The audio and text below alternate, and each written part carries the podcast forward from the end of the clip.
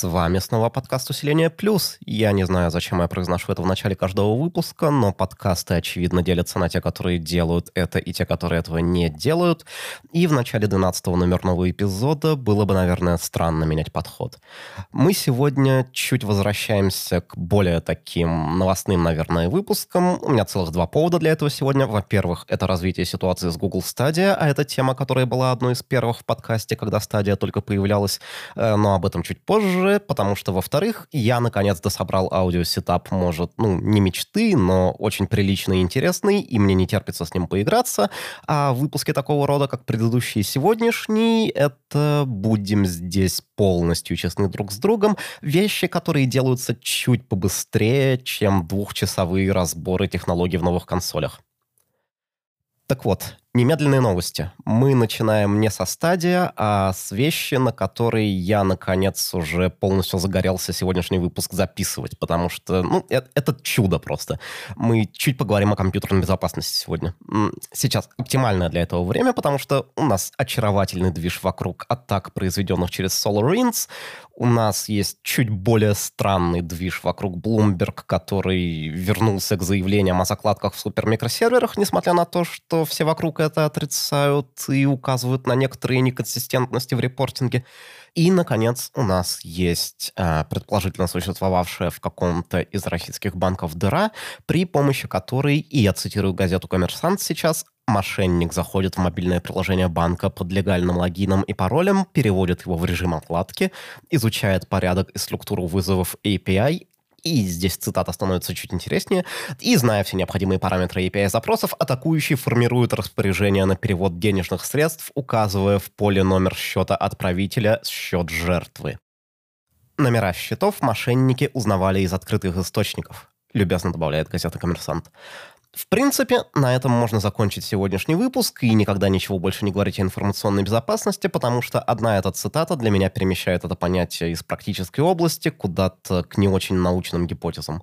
Мол, когда-нибудь мы построим цивилизацию, в которой будут одинаково охраняться права всех граждан, не будет принято работать для того, чтобы прокормить себя и совсем не надо будет умирать, и также мы будем в ней уделять внимание компьютерной безопасности. Но я хотел на самом деле поговорить о совсем другом случае сегодня про банки под руку подвернулось просто. Так вот, 9 а, февраля исследователь угроз Алекс Бирсон, и я надеюсь, что я не слишком коверкую его имя здесь, опубликовал описание способа, с помощью которого он пропихнул и запустил свой код, а это был Proof of Concept, абсолютно безвредная какая-то штука, она просто докладывала исследователю, что была активирована, запустил свой код на машинах разработчиков и билд-серверах в 35 корпорациях. Каким образом? Достаточно просто, как можно подумать из того, что я в принципе об этом говорю. Он разместил в репозиториях пакетных менеджеров языков программирования, а именно это был NPM для JavaScript, PyPy для Python и RabbitGems для Ruby, э, разместил пакеты с такими же названиями, что и у внутренних зависимостей, которые использовались в этих корпорациях, но с чуть более высокими номерами версий. Самая сложная часть атаки, по словам исследователя, найти название внутренних зависимостей. В случае с Ruby и Python автор потратил какое-то время на изучение публичного кода корпорации, на который нацеливался, чтобы найти в нем какие-то неактивные импорты приватного кода или просто упоминания где-то в манифестах или комментариях о существовании какого, какой-то кодовой базы с нужным названием. А в случае с JavaScript манифест с перечислением зависимостей банально часто оставался в билдах, ну и мы можем представить, что теоретически в случаях с какими-то другими языками билды тоже с недостаточно высоким уровнем обфускации могли пролить свет на название внутренних библиотек не хуже, чем в данных случаях. И дальше атакуемые менеджеры пакетов при поиске зависимостей устанавливали фальшивый пакет с версией типа 9999, который находился в публичном репозитории, ну, потому что у него, собственно, был более высокий номер пакета, чем у какого-нибудь 1.81 из настоящего приватного репозитория. И после этого, собственно, атака, кастомный step, который всего-то сообщал автору, что его эффективный пакет был скачан и установлен еще где-то, но что здесь может сделать целеустремленный злоумышленник, я думаю, не так мало вещей. Кастомный билдстеп обычно дает полные права на выполнение любого кода с полномочиями пользователя, под которым запущен менеджер пакетов. И, во-первых, злоумышленник, настоящий злоумышленник, замаскирует все свое злодейство, скачав и доустановив в дерево сборки настоящий целевой пакет из внутреннего репозитория. А во-вторых, Тут огромная масса вариантов, от э, слить дерево исходников для анализа уязвимостей до слить его для того, чтобы добавить в него бэкдор и развернуть уже вот эту модифицированную версию снова в публичном репозитории. И, ну, последствия последнего могут быть достаточно неприятными для всех. Остается только один главный вопрос а, собственно, почему это достаточно наглая и примитивная атака вообще возможна? То есть, ну, окей, может не примитивная, может быть изящная в своей простоте, но почему она наделала шуму сейчас, в 2021 году? Популярные в интернете мнения по этому поводу достаточно несложно угадать, и я думаю, вы можете предсказать оба. Первое. Наберут JavaScript программистов по объявлениям. И второе. Куда смотрели безопасники. Я думаю, что перекладывание вины на жертв атаки – это как минимум неинтересная позиция задействованные в атаке публичные репозитории и менеджеры пакетов языков программирования ведут себя здесь настолько рискованно, что если бы такая же атака прошла на менеджеры пакетов операционных систем, то, я думаю, мы все стояли бы тут на ушах. И также, в конце концов, говоря о обеспечении безопасности в рамках предприятия, где рабочие места не изолированы от интернета, мы должны признать, что это дело только начинается с какого-то общего системного подхода, но по мере прохода снизу вверх от общих принципов к ежедневной работе вы переходите также и просто к перекрытию конкретных векторов атаки конкретными же мерами. И, ну, да, эта атака отразилась бы простым указанием конкретных версий зависимости в манифестах, она отразилась бы namespacing, она отразилась бы локальными зеркалами репозиториев, но это один из миллиона возможных каких-то потенциальных векторов атаки на обычные бытовые workflow в условных программистских компаниях. И если в Microsoft и Netflix не могут держать вот э, все эти векторы в голове, то какой спрос э, с какого-то абстрактного рядового пользователя. И слушайте, я на всякий случай оставлю для себя здесь право тяжело вздохнуть, если мы в ближайшем будущем все же увидим подобную атаку на какой-нибудь из Linux-дистрибутивов, но тем не менее, почему мы считаем, что менеджеры пакетов языков программирования по умолчанию могут себе такое поведение вообще позволять? Наверное, какая-то часть этого восприятия — это картина, в которой какой-нибудь NPM — это профессиональный инструмент, а не часть пользовательской операционной системы, и поэтому он требует от пользователя некоторой квалификации — я не знаю, может быть, это точка зрения, которую можно применить, когда мы говорим об э, узкой полуисследовательской индустрии, в которой ну, тусуются несколько десятков человек-первооткрывателей, которые, ну, мы знаем, не будут поддевать и держать на одной только отвертке верхнюю часть отражателя нейтронов, потому что, ну, первооткрыватели ведь работают осторожно. Но, к сожалению, в любом случае нет. Мы сегодня больше не можем позволить себе видеть только программистов-гуру во всех начинаниях, которые сидят с ассемблером в руках со средней школы до момента, когда их операционная система крутится на половине микросхем в мире. Нет, все. Программирование — это мейнстримная профессия, в которой быстро меняются фреймворки и экосистемы, и люди делают большие проекты, не зная своих инструментов досконально. Это нормально. Лично я месяц назад сидел в обнимку с Buildroot ом, ARM ассемблером и исходниками Linux, в ходе оптимизации производительности нашей очередной железки. А сегодня я набрасываю на JavaScript для нее простенький дашборд. Вы думаете, я имею хотя бы приблизительное понятие о том, как работает NPM и какая у него модель безопасности? Я не потратил на его изучение лишней секунды после того, как глянул формат перечисления зависимостей. Ни одной.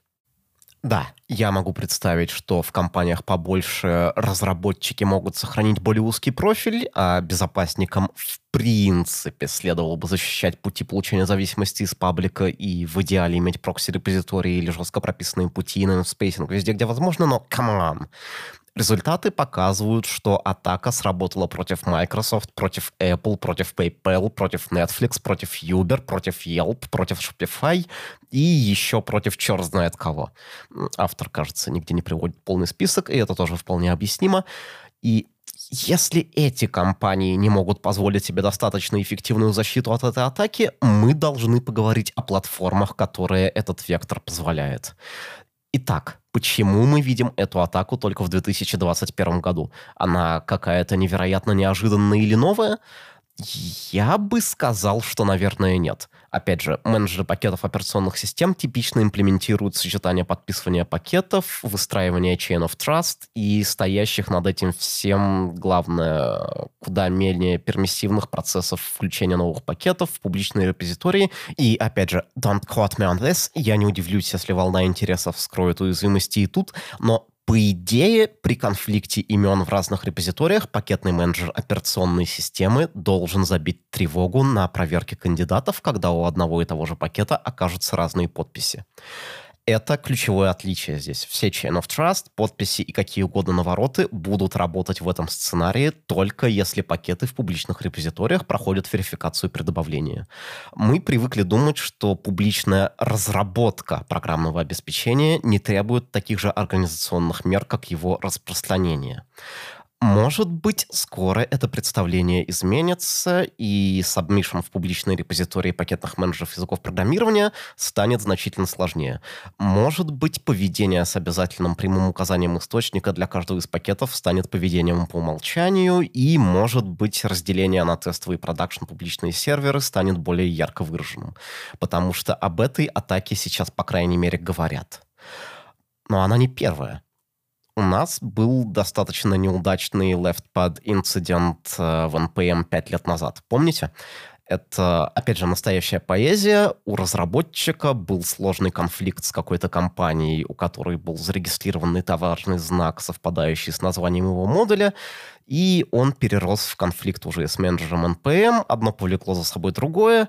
Более полная версия событий будет под линком в посте к этому выпуску, но, в общем, все закончилось тем, что человек распубликовал с NPM 272 своих package а, среди которых оказался и LeftPad. Поэзия начинается здесь. Все, что делает LeftPad, он добивает строку слева пробелом или другим символом до нужной длины. В нем 11 строчек кода. Его делистинг сломал билд некоторому количеству библиотек, и если вы видели, как выглядят деревья зависимости NPM в более-менее приличных проектах, то нам очень жаль, что вы пережили этот травмирующий опыт, но если нет, эти библиотеки сломали другие библиотеки, другие библиотеки сломали третьи, третьи, четвертые. И я не хочу говорить, что делистинг LeftPad поломал билды половине интернета, потому что у меня нет конкретных цифр, и я уверен, что это преувеличение, а настоящий масштаб был поменьше, но впечатление в тот день складывалось именно такое. И кроме того, как если бы в этой истории не доставало последствий, в NPM приняли достаточно спорное решение восстановить этот модуль в репозитории против воли автора. Обсуждения, вы можете представить, были достаточно горячими. Проматываем время на 4 года вперед, инцидент забыт, это никого ничему не научило, все как обычно, крупные компании продолжают выкачивать зависимости для сборки напрямую из интернета, и инцидент с восстановлением модуля тоже не вылился ни во что глобальное, я сказал 4 года, потому что сейчас речь не о текущем времени, а речь о атаке через Rabbit Gems в 2020 году. Она не получила такого резонанса, как э, происшествие с LeftPad из-за узкой направленности. Payload, э, все тот же кастомный build step, внедрялся в буфер обмена Windows и ждал, когда в буфере появится что-то похожее на адрес биткоин кошелька, и если дожидался, то подменял его на адрес, на котором злоумышленники, вероятно, надеялись накопить какую-то серьезную сумму, но логи транзакций за апрель 2020 года показывают, что он получил кумулятивно где-то одну сотую одного биткоина. Так что, наверное, это была не самая удачная атака в мире, но сам ее принцип был уже в миллиметре от того, что мы обсуждаем сегодня. Это злоумышленники регистрировали 700 Ruby пэкэджей с именами, перебирающими опечатки в названиях популярных пакетов. Конечно, это была тогда новая схема, и мы не могли ожидать такой вектор и быть готовыми к нему. Нет, Эта атака была проведена буквально в соответствии с публикацией 2016 года, описывающей именно этот метод, и автор публикации добился выполнения пейлода на 17 тысячах компьютеров. 8,5 тысяч из них запустили пейлод под администраторскими привилегиями, так что, ну... За четыре года никто не сделал ничего, чтобы закрыть этот вектор, и за год, прошедший с замеченной эксплуатацией этого вектора, явно злонамеренным актором тоже. Более того, в декабре было замечено повторение атаки, так что если вам нужен ботнет на пару тысяч компьютеров, вы, видимо, знаете, что делать. Я ничего не рекомендую здесь, я провожу очевидные выводы. Почему это происходит? Я думаю, здесь комбинация факторов во-первых, репозитории библиотек при языках программирования занимают достаточно специфичную нишу, они по определению должны принимать нефинализированные проекты, находящиеся в самом начале разработки, так что какие-то сложные ревью-процедуры, как в репозиториях пакетов операционных систем, тут не выход. И, во-вторых, направленность этих репозиториев на программистов, как на основных пользователей, создает видимость того, что небезопасность здесь нормальна. Это достаточно привычная логическая ошибка. Профессиональные инструменты якобы небезопасны при использовании, так как не имеют защиты от дурака. Э, да, это, наверное, верно как статистическое наблюдение в каких-то областях, каких-то ограниченных при этом областях, но это не значит, что небезопасность — это качество, на которое надо ориентироваться. Нет, Небезопасность — это частное следствие, от которого надо избавляться, и любая уважающая себя индустрия этим занимается. Я думаю, положение дел имеет шансы несколько измениться здесь в достаточно ближайшее время. Атака через дублирование названий приватных пакетов — это не разовый курьез, это серьезная и адресная атака, и если вы подумаете, насколько она эффективна и насколько, по крайней мере, первичное проникновение может быть автоматизировано, это выглядит как серьезный вектор для конкретных больших целей. Я готов поспорить, в принципе, на серебряный доллар, что после ознакомления с механизмом этой атаки уже более чем один человек написал автоматический краулер, ищущий не встречающиеся в публичных репозиториях названия библиотек э, в необстрипанных package.json и подобных файлах. И кто знает, какие еще платформы не стрипают или не обфасцируют в достаточной степени названия зависимости, собственно. И конкретно эта атака перекрывается, мне кажется, достаточно просто. Надо ввести обязательное подписывание пакетов, и менеджер при выборе кандидатов на установку должен бить тревогу, если у одного и того же пакета в разных репозиториях не совпадают подписи. Все тайпоскотинг, и это название техники, эксплуатирующей название популярных пакетов с опечатками. Я рискну сказать менее эффективная и менее направленная атака в принципе, но я не вижу, по крайней мере после долгого размышления, как ее прикрыть неорганизационными методами. То есть, правда, я вижу здесь только или плату за регистрацию и рейт-лимит на публикацию новых пакетов, что определенно не очень понравится идейному open source движению, или модерацию репозиториев, но эта мысль появилась у меня в голове до того, как я уточнил, где сколько пакетов. Их 150 тысяч у Ruby, 300 тысяч у Python и больше миллиона у NPM. Я честно скажу, мои стимейты были ниже на один-два порядка, наверное, и чтобы отойти от цифры по NPM, мне и вовсе понадобится какое-то время полежать. Тем более, что по поводу этих атак я рассказал уже все, что думал, и мы можем переходить к следующей теме. Google Stadia — сервис облачного стриминга видеоигр, запуск которого, кажется, приблизительно совпадал с зарождением этого подкаста и потому был одной из первых тем. Я тогда занял по вопросу мнения, достаточно оппонирующей обычной позиции интернета по новым продуктам Гугла, и вы знаете, какова в интернете общая позиция по продуктам Гугла. Dead on Arrival, проживет ли год, интересно, закроют, как закрыли, и мой любимый «Вставьте название». Если вы слушаете этот подкаст, вы бываете в интернете, вы это слышали тысячу раз. Я тогда занимал позицию, что это действует в отношении к обычным проходным продуктам Гугла, которых тот создает чертову уйму. И вот, э, окей, даже я пострадал, потому что убили мой любимый Inbox, но я не могу не понимать, что Inbox — это просто еще один интерфейс для Gmail, а Stadia — это очень долгосрочная инвестиция в удерживание ведущей позиции на рынке, который пока не дает прибыли, но Google может себе позволить терять сотни миллионов в год, пока сам новый рынок не вырастет и не начнет приносить миллиарды. И Google однажды так делал уже с, как, с, как минимум с YouTube, и это не бог весть какая новая концепция. И все указывало на то, что Google прекрасно понимает, что это крайне долгосрочная игра. Ну, то есть, как минимум, они ворвались в рынок с кастомным железом от AMD, то есть, читай, они не могут спихнуть его спустя полгода в GCE, если с играми не получится, потому что, ну, для ML-клиента нужна только NVIDIA. И они ворвались на рынок не с виндовыми сэндбоксами со Steam, а со своим решением, так как стадия, и это очень важно, это своя собственная платформа, это Linux с Vulkan в качестве API рендеринга и навесным API на всю гугловую обвязку. Одно это подразумевает, что Google здесь в долгосрочной игре. Вы не выходите на прибыль с новой игровой платформой за год. Вы не делаете этого даже за пять лет. Спустя один год и 11 месяцев после ограниченного роллаута платформы Google пожал плечами, весело написал «Ой, что-то у нас цифры так себе». И дальше еще несколько параграфов о том, что стадия, конечно, никуда не уходит, а переориентируется на прямую работу с издателями предоставления платформы для стриминга непосредственно им. А, и еще Google написал, что закрывает обе студии по разработке собственных игр, направлению для которого мы с большой помпой наняли Джейд Реймонд, который, кстати, тоже уходит. Но мы, мы не закрываемся полностью, не подумайте, ваши любимые игры все еще здесь, и мы даже не закрыли регистрацию для новых пользователей. Это может быть не конец. Но как сигналинг, это именно то сообщение, которое публика была абсолютно натаскана понимать, когда оно исходит от Гугла.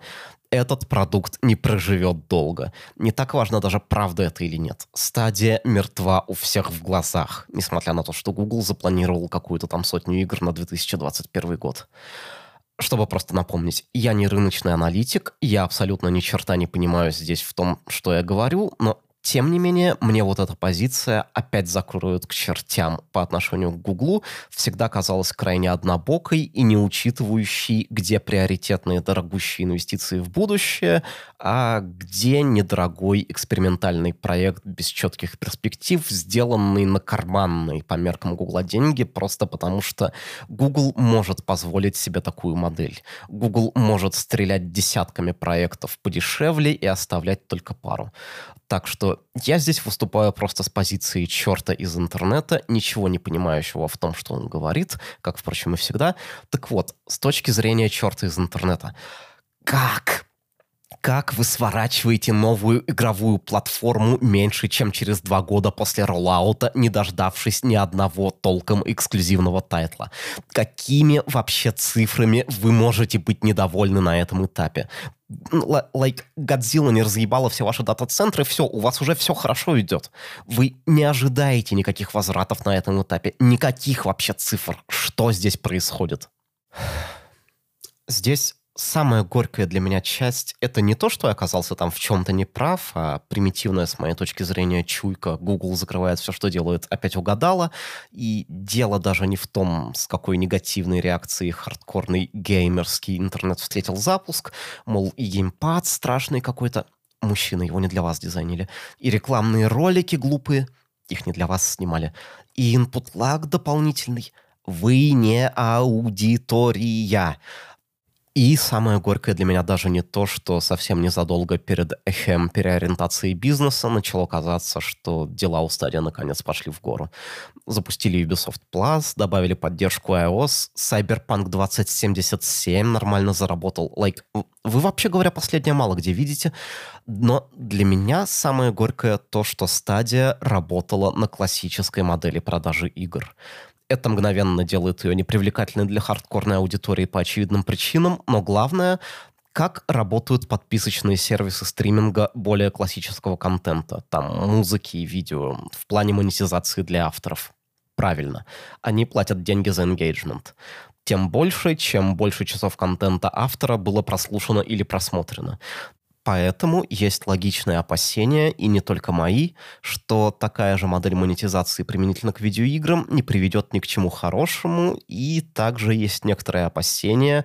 Я говорю, опять же, не только о своих, а и многие инди-разработчики тоже настроены осторожно по отношению к этой перспективе, что после того, как Google потерпел неудачу, и к тому же неудачу очень видимую для остальных участников рынка и для аудитории, э, неудачу с монетизацией через продажи, следующий будущий видеоигровой стриминг, который неизбежно завоюет мир, по этой схеме уже не пойдет. Решение самого Гугла не идти по пути монетизации через engagement, вообще говоря, наверное, выглядело странновато. И я не говорю здесь, что какая-то из многомиллиардных корпораций ваш хороший друг, но Несет ли монетизация через engagement для индустрии что-то хорошее, покажет теперь, наверное, время, но я не слишком оптимистичен на этот счет больше роуглайков и прочего цифробесия, наверное, и меньше четко очерченных одноразовых, если хотите, синглплеерных игр. Это все перспективы, которые я ожидаю от э, подписочной модели, ориентирующейся на engagement в видеоигровом стриминге. Я думаю, что это абсолютно закономерное следствие их распространения. И исключительно в виде спекулятивного такого рассуждения я слушал подкаст The Escapist Magazine. А, это там, где Идзе Крушо был год единственным автором, и никто этого не заметил. А, так вот, а, там Джек Паккард, кажется, говорил о том, что продажа игр по full прайсу никогда не заработала бы для стриминга. Допустим, конкретно этот тезис можно попробовать оспорить, но дальше он также приводил схему, которая, по его мнению, работала бы. Вы покупаете свои обычные видеоигры на свои обычные платформы, как всегда, но вместе с игрой получаете код и на запуск ее в стадия. А вот за само использование стадия уже платите дополнительные деньги. Платформа таким образом выступает для вас запасной на случай, если на вашей основной системе игра работает не очень, или на случай, если ваша основная система устарела в принципе, или как портативный довесок какой-то, или, ну, просто, а почему бы и нет? Я не знаю, насколько это может работать как основная модель у сервиса стриминга, но было бы интересно увидеть что-то подобное, как партнерские соглашения в будущем, потому что ну, это выглядит как что-то, что может выжить, особенно с той поры, как Google переориентируется на прямую работу с издателями. И на волне относительного успеха GeForce Now вполне естественно и легко начать противопоставлять его стадия как более работающую модель с более дружественной к потребителю моделью владения, но я не уверен, что это финальная форма, к которой пришел рынок. У нас уже есть, по крайней мере, Game Pass slash xCloud, работающий совсем с другого конца. Это собственная библиотека игр против библиотеки игр чужого платформ-холдера, по крайней мере. И есть еще одна вещь, о которой мы должны поговорить, чтобы закрыть на сегодня тему со стадия. Это отношение Google к своим клиентам. Если вы регулярно мониторите какой-нибудь более технарский, чем в среднем по больнице ресурс, э, Hacker News, Slashdot, Lore, что угодно, то понимаете, о чем я говорю. Каждые несколько недель на ресурсах такого толка появляется тред, в котором разработчик какой-то очередной, в общем-то, пользовавшийся до этого ограниченной популярностью вещи, пишет, что Google вдруг без видимой причины флагнул его проект на GCE, в Play Market, где угодно, и он три недели не может добраться до живого человека в поддержке, чтобы хотя бы выяснить, в чем, собственно, причина. Это обычное поведение Гугла. Это то, что Google делает потому что Google — это бог-машина, делающий деньги на рынках, которые он сам создает, и ваше небольшое Android-приложение или облачный сайт на GCE для него это одна вещь из триллиона просто, о которой надо заботиться, и вы никогда не получите человеческого внимания от саппорта, если ваш продукт не находится в верхней десятой доли процента по платформе. Это достаточно известно и опасно для всех, кто с сервисами Гугла имеет дело, и для них также не может быть никакого не иметь дела с Гуглом, потому что ну, это достаточно близко к просто взять и не дышать воздухом для разработчика чего-то, что имеет отношение к интернету. И на уровень выше даже, чем удаление какого-то конкретного аккаунта разработчика, находится случайная полная блокировка Google аккаунта, включая весь цифровой контент, который вы нажили на всех цифровых площадках Google, включая все уже вместе взятые девелоперские аккаунты на всех Google платформах и все бесчисленные Android-сервисы, которые у вас работают на телефоне, и, наконец, блокировка Gmail. Это то, что случается тоже иногда с людьми, которые работают с Гуглом. И это может быть где-то посерьезнее даже, чем просто серьезная проблема, или даже посерьезнее, чем просто разрушенный бизнес. И Google здесь, конечно, не проявляет какой-то невероятной злой воли в привычном понимании. Он просто чихал на обеспечение автоматизированных систем флагинга аккаунтов достаточным количеством живых технических специалистов, чтобы разбираться с неправомерными блокировками. Для Гугла проблема чьего-то заблокированного аккаунта в его экосистеме — это ну, проблема муравья, построившего муравейник под колесом припаркованного автомобиля. Кто-нибудь что-нибудь подтюнет в параметрах детекта нарушающих условия аккаунтов, и Google даже никогда не заметит, что вместе с какой-нибудь тысячей действительно правомерно заблокированных бот-аккаунтов смыл и десяток людей. Ровно такая вещь случилась с Эндрю Спинксом, а, основателем студии разработчика игр Terraria. Google заблокировал все его аккаунты на всех своих сервисах, включая аккаунт игры в YouTube, и по поводу игры в Play Store, где она бывала самым продаваемым игровым тайтлом, конкретно ничего сказано не было, но и это уже приличный масштаб разрушений. И, в общем, 8 февраля, всего через неделю после того, как Google объявил о хм, смене фокуса у стадия, Спинкс написал в Твиттере о том, что блокировка продолжается уже три недели, и он не достучался ни до кого, кто мог бы ему ответить, что вообще происходит, и поэтому он официально разрывает все отношения с Google и отменяет уже анонсированные стадии релиз Terraria и всех будущих игр на стадии. Это хороший тайминг. Google достаточно уже сделал для того, чтобы к каждой его новой инициативе относились с осторожностью или даже пренебрежением. И хотя я бы предпочел, чтобы мы в принципе сохранили Google то антимонополистское отношение, которое было популярно в 90-х по отношению к Microsoft. А Google контролирует сейчас а, куда больше вещей, чем Microsoft в 90-е, но получает за это куда меньше плохой прессы. Но и это уже хорошее начало. Теперь, ну, чуть больше людей знает, как Google относится к своим клиентам, и, наконец, теперь еще больше людей, включая уже и меня, уверены, что Google может, не моргнув глазом, похоронить самый сумасшедший амбициозный проект уже после его коммерческого роллаута. Всегда приятно знать о ситуации чуть больше. Окей, последняя сегодняшняя тема, совсем быстро. We're gamers, through and through. We obsess about new gaming features, new architectures, new games and tech. We design GeForce GPUs for gamers, and gamers are clamoring for more. Так начинается пресс-релиз NVIDIA, в котором она объявляет, что решила начать выпуск выделенных GPU для майнинга и, что более интересно, искусственно ограничить вдвое производительность выходящей 25 февраля RTX 3060 при майнинге Ethereum и всех следующих новых карт, как сообщают утечки, но это, конечно, пока недостоверная информация. И вы, ну, представляете, что я думаю по этому поводу. Мы все видим, что NVIDIA здесь делает. Это попытка искусственной сегментации рынка, что не новая вещь для NVIDIA, разграничивающий в том числе софтового GPU по сегментам для домашних пользователей, воркстейшнов, дата-центров.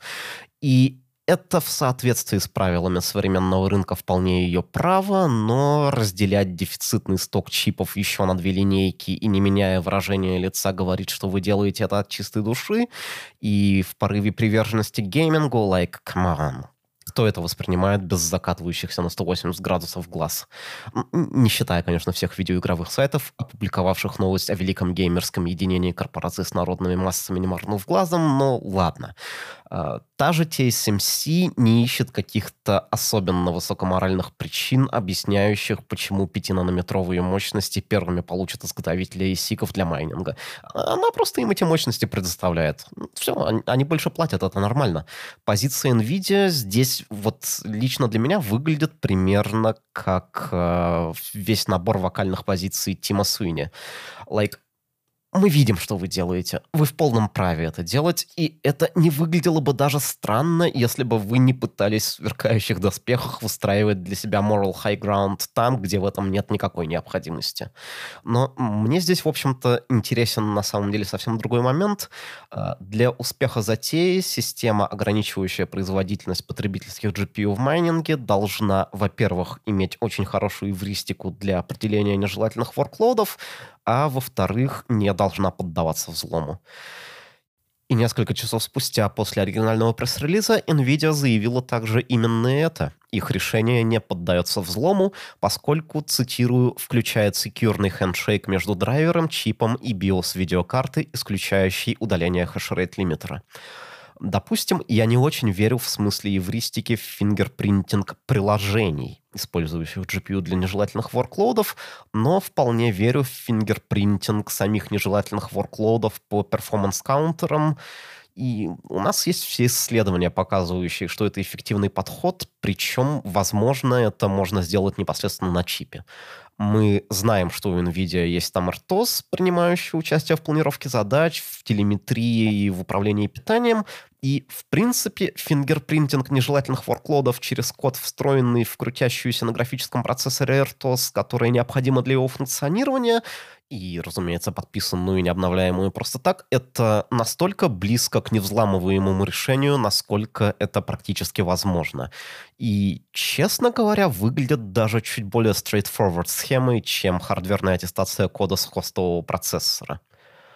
Я не то чтобы говорю, что вещи окажутся сделанными именно так, но мне интересно, как они сделаны и откуда берется здесь уверенность NVIDIA. То есть, скажем, мое первое предположение — это поломают в первый же день, очень сильно сместилось сейчас в сторону, ну, может быть, и правда не поломают никогда, и сильно гуляет на этом диапазоне. Опять же, для NVIDIA было бы не новым решением и имплементировать хардверный root of trust и какие-то механизмы аттестации хостового софта. Это более-менее, кажется, пересекается с тем, что NVIDIA сейчас делает в Bluefield Smart NICs для дата-центров. Но мне интересно, как будет развиваться ситуация, потому что мы не видим в действии похожих механизмов, которые препятствовали бы превращению GeForce в квадро, скажем. Мне интересно, как тут будет развиваться вопрос. Сам же рынок видеокарт мне лично сейчас не интересен, но я иногда разве что посматриваю на свой десктоп с RTX 2070S, который ничего не делает, пока все игры на Xbox, и подумываю, не продать ли ее к чертям. И еще в качестве абсолютно финальной зарисовки, вообще не говоря о каких-то моральных или идеологических составляющих криптовалюты и их майнинга, у меня мама находится в Абхазии и последние несколько месяцев пишет оттуда абсолютно сумасбродные для меня вещи, типа «опять электричество три раза в день отключают, никаких сил нет от этих майнеров уже».